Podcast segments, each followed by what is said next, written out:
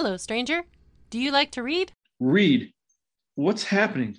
Am I dead? I bet you like zombie books. I like food.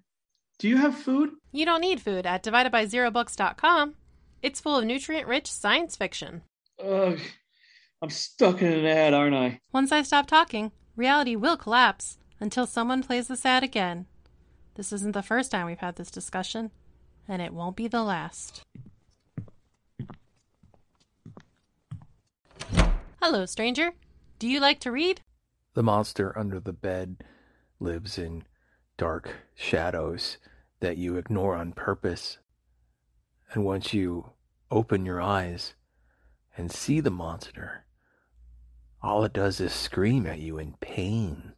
And the only way to get it to stop screaming is to understand why it's hurt in the first place.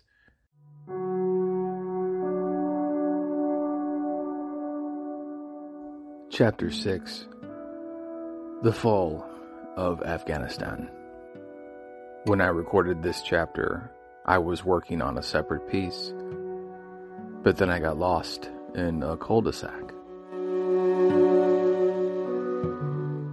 But also something I began to realize about the military then, and more so now, is how superficial so much of the culture is right? There's things that are deeply ingrained into the incoming soldiers, but those deeply held ingrained beliefs change at the whim of fickle politicians and an evolving body politic. And so the things that were so important become yesterday's news. The wars that we spent so much time and effort and blood and treasure become just a footnote in history, a thing to be forgotten, an opinion. It becomes content, you know? American conflict in overseas combat zones is content for viewers to consume and have an opinion on, like a TV show. So many of the body politic, they don't even think about what they're doing and what they're asking the soldiers to do in between election cycles, right? If it's not an even numbered year, you don't really hear about a lot of things. And I'm mad about it. I'm so mad. I'm mad at a government that would draw out generational conflicts for decades. And then we just pack up our game and go home. And then the Taliban wins, right? Because we got bored all that time spent in Afghanistan.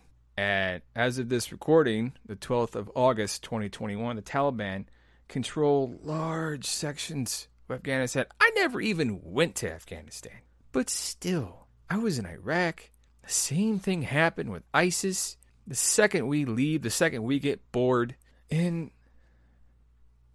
a people that claim to support the troops have a hard time matching the actions of the troops. They have a hard time living up to the sacrifice that the troops show. They have a hard time living up to the responsibility that they hold the troops to. So, yeah, I'm a little mad. And I wasn't planning on venting like that. But fuck it. I'm glad I never had to go to Afghanistan. I can only empathize with how useless, how it must have felt like it was all for nothing. Like when I came home and I was in college, and then the last combat troops left Iraq. Within days, the Sunnis and the Shiites were at each other's throats again. And within months and within years, ISIS was controlling large swaths of the, co- of the country. And then, yeah, we walked in there and we bombed the place again. And that makes sense because it was, that means it wasn't all for nothing.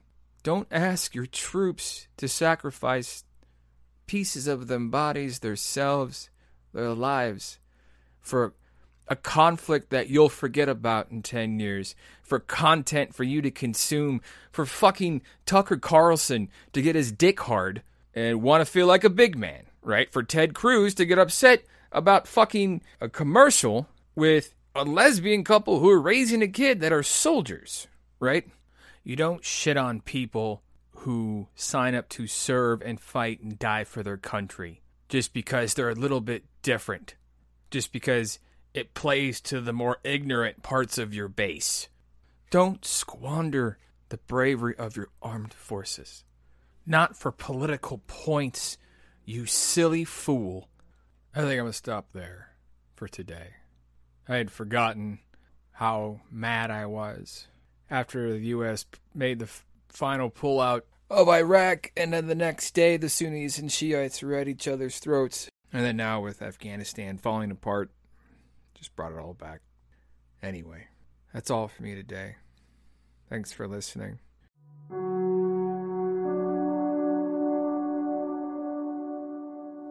Chapter 7 Making Peace with the Monster Under the Bed. Recorded in September 2021. I'm so tired of the pandemic, and I think we all are. And today's rant, today's anxiety check in, was inspired by a podcast I like called I Have No Idea What I'm Doing, which is kind of a treatise on sadness and grief and loss and pain and overwhelming sort of despair with the uh, worst parts of life ripped open and shown for the world to see. It's a podcast about healing, about grieving, about finding your way out of the tall grass.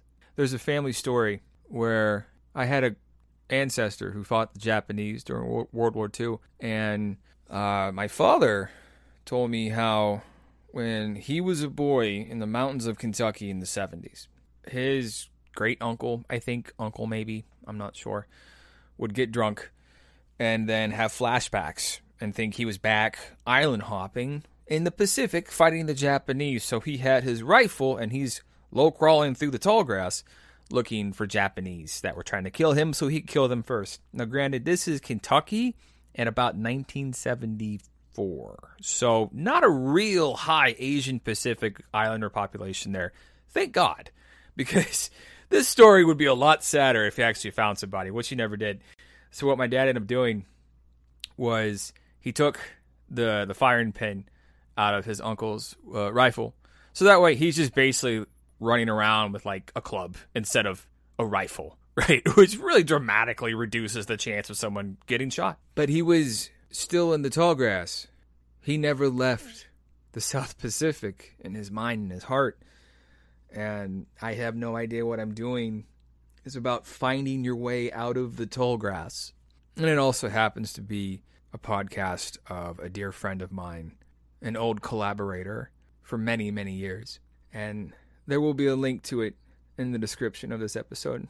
And her episode uh, inspired me because she talked about the pandemic and about just how tired we all really are. Now, you could put your head in the sand, and I get it. I think people have shrunk this fucking endless catastrophe, this bleak dystopic world that we're in into such they had to shrink it into such a small little cube to be able to comprehend it to get their hands around it right they shrunk it down to the point where it was a fucking political jersey thing you know? Politics is by its nature two-dimensional shallow and something you don't have to think that hard on right? You can just say oh my team thinks this so i'm going to think this today. It's a system that outsources any thinking, any comprehensive uh, study, uh, empathy for people that are different than you. It outsources any of that to a list of rules made by people who design those rules that only benefit their own power and their wealth and ensconce them in the upper class. And the voters trade all of that just for the chance to feel like they belong to something. Their beliefs morph and shift and change as the list of party priorities changes. And so many of their beliefs are based on party. And if their party is out of power, they don't really believe that anymore. That goes for both parties. So that tells you just how much of a game it really is. To not take a life saving vaccine against a disease because your political enemies are encouraging pandemic mitigation efforts, it doesn't make any sense. I don't get it. it and it's stuff like that that has maintained this sort of slow burn we've all been on. As the merry-go-round slowly goes faster and faster, it just keeps going and it keeps grinding. And I'm so tired. I'm the sort of person that needs people, right? I need to be around humans. As an extrovert, you, you feel disconnected from humanity because of all of this. You feel disconnected from yourself in a lot of ways. Now, I've been in therapy since December, maybe January, something like that. And so therapy's awesome. Therapy means that I've worked through, you know, decades of sadness and pain, and rage and death and loss and trauma and despair. And it helped me to make peace with the monster under the bed because there was this monster under my bed that would scream and rage and just want to shake me and scream in my face.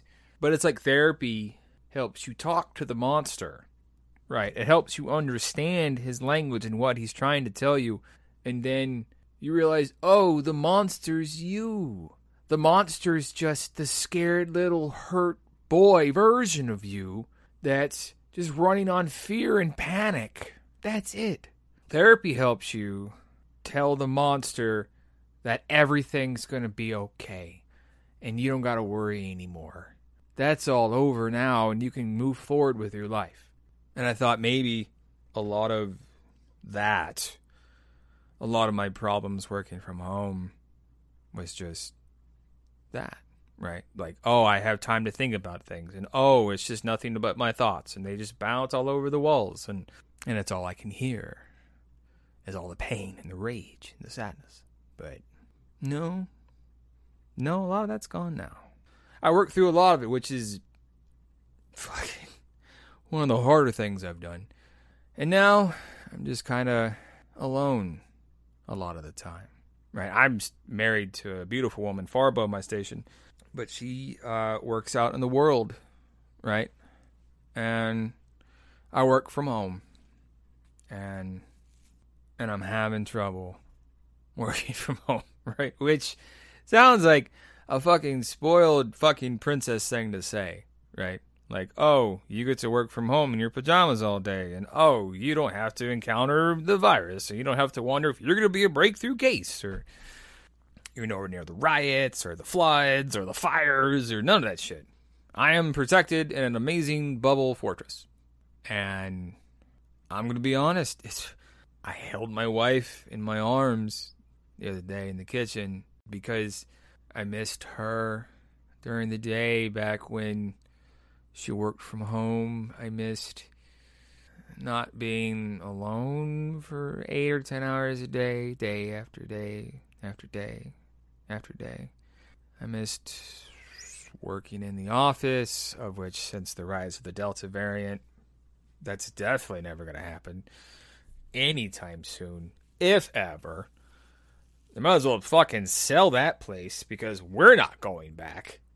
And I'm so tired. But this experience has granted me a chance to look at wisdom.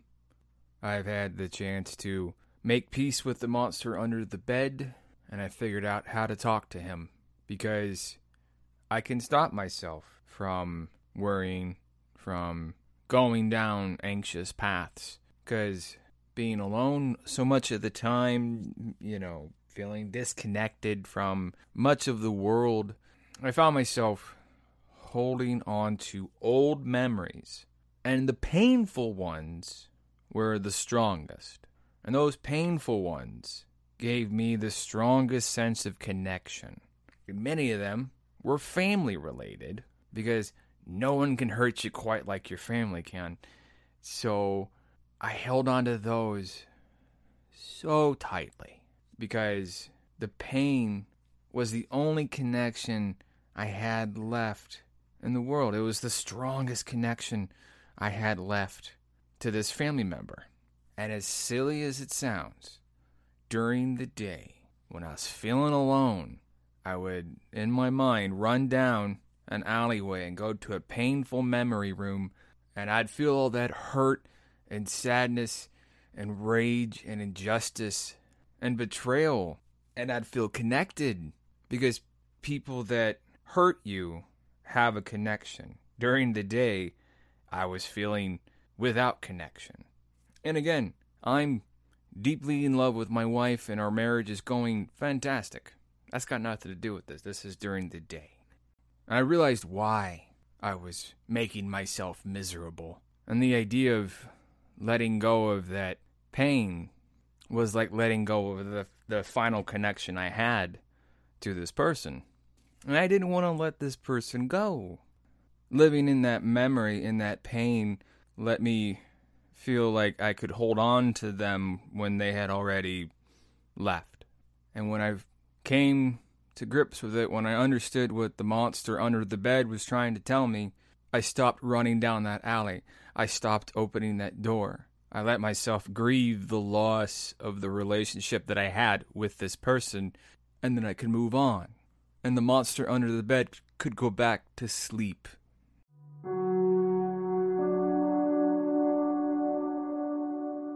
Chapter 8 Thicker Than Water. Recorded December 2021. Hi, my desktop self destructed, so I'm recording this on my phone just to kind of see how it goes. This is almost a test in a lot of ways, but I guess I can update you on how things are going. Anxiety is going really well. I finished therapy, which was nice. And finishing therapy doesn't mean that um, the monster under the bed has gone away. It just means that you know how to talk to him.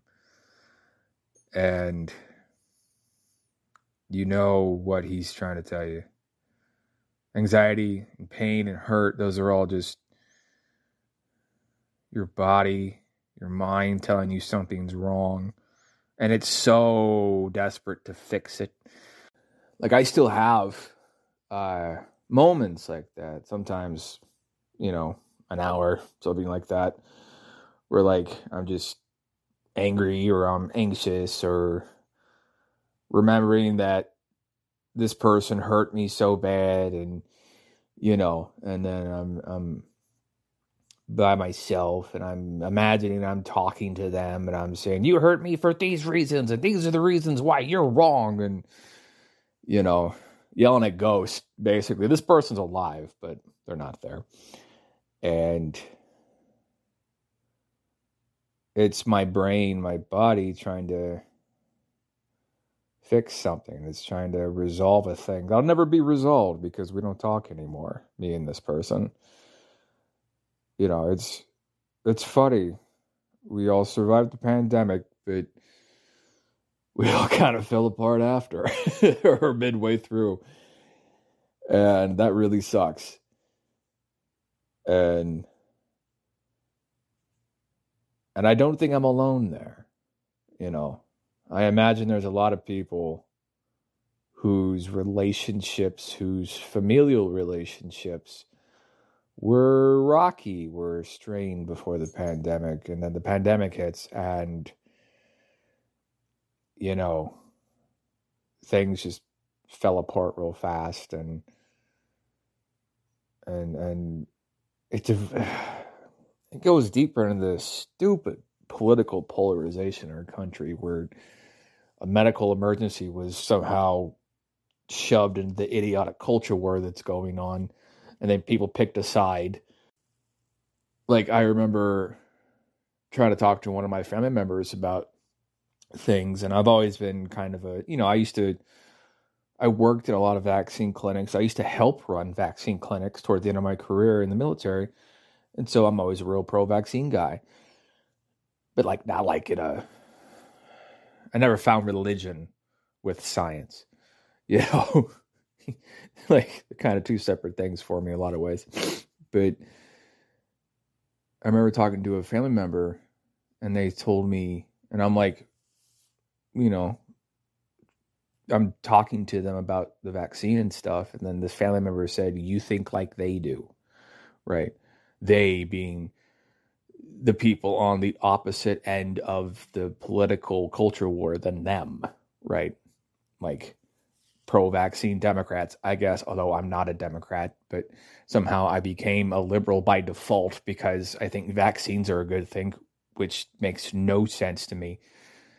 And I remember talking to this person and I'm like, I thought we were on the same team. And they're like, oh, we are most other things, but not this. And I'm like, oh, shit. And, and that was so, it was bad, man. Like it, it was, it was illustrated to me exactly what was going on on a much larger, grander scale because I'm, I have to imagine there's a lot of other people whose families kind of split along political lines, which is ridiculous and stupid. and if that's going on with you, dear listener, my seven loyal listeners, I'm sorry. It sucks because you just want things to be the way they were, but sometimes people find more, they're more attracted to the tribalism of their politics than the actual family, which doesn't make any sense. And yeah. But you know what's really cool is there's a new Spider-Man movie coming out and there's a new Matrix coming out, and I've kind of really checked out of a lot of things, right? Like, like politics, for example. Like, when I realized what the bread and circuses of it was, I said, "Oh, oh, this is a scam," and this is used to distract people to get them fighting, right? Like this is used for power. This is it's a scam. And and so much of our modern life, our modern discourse is wrapped up in it. And so I don't really find myself with a place, I guess, right? Like like I'm a big Second Amendment pro life guy, but also I think universal health care, and universal basic income is probably a good idea. So, you know, there's not really a place there for that guy. And so I dipped out. I stopped caring. I said, oh, none of this matters. This is all just a scam to get money out of people.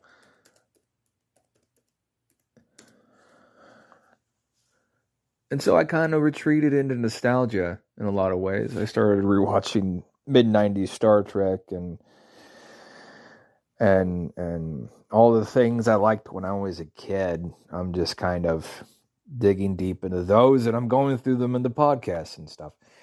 And you know, there'll be episodes on Star Trek and Star Wars and Firefly and and Rick and Morty. Although we we we spent an hour talking about how Rick and you could you could look at evil Morty as an example of income inequality gone too far, but you know that's a fun episode. It's coming up.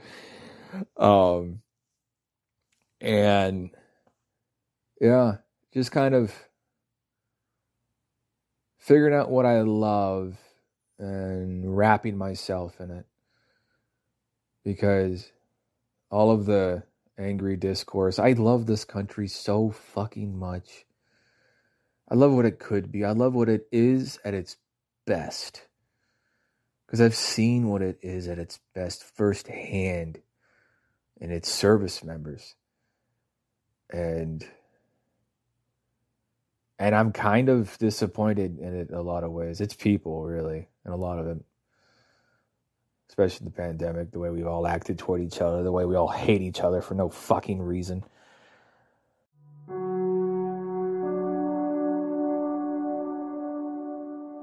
Chapter 9 The COVID 19 Booster Shot. Recorded December 2021.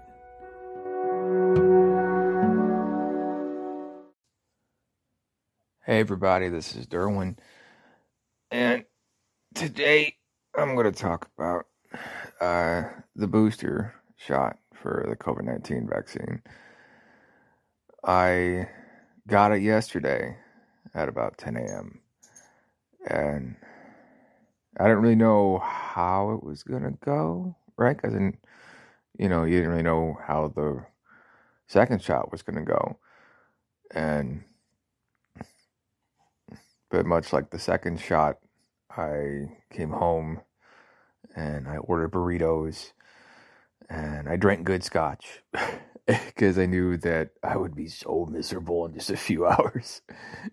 And I ate ice cream, you know, just ate like a real big fat kid. And and then it hits. It kind of comes on real piece at a time. Like my, my skin gets a little tender. My muscles ache, the joints ache, you know.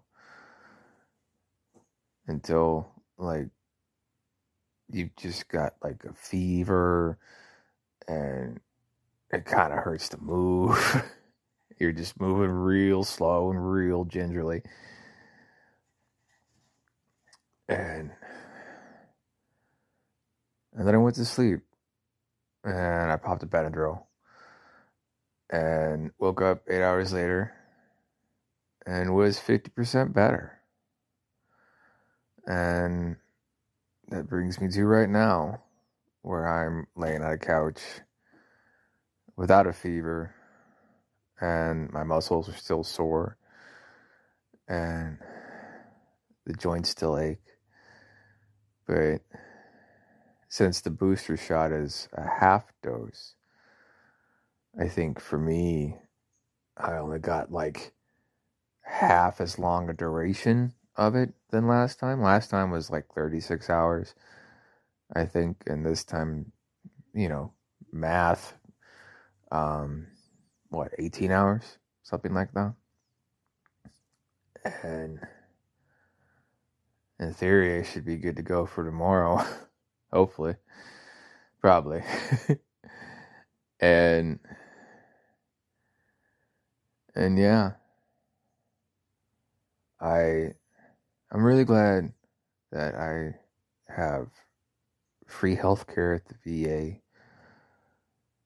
I am glad that I have access to the vaccines for free, which I mean everyone does. And I'm glad I got. I'm glad I could schedule the time to take off to get it too. And my plan right now is just to watch Battlestar Galactica and pop ibuprofen and sleep on the couch because the adventure continues.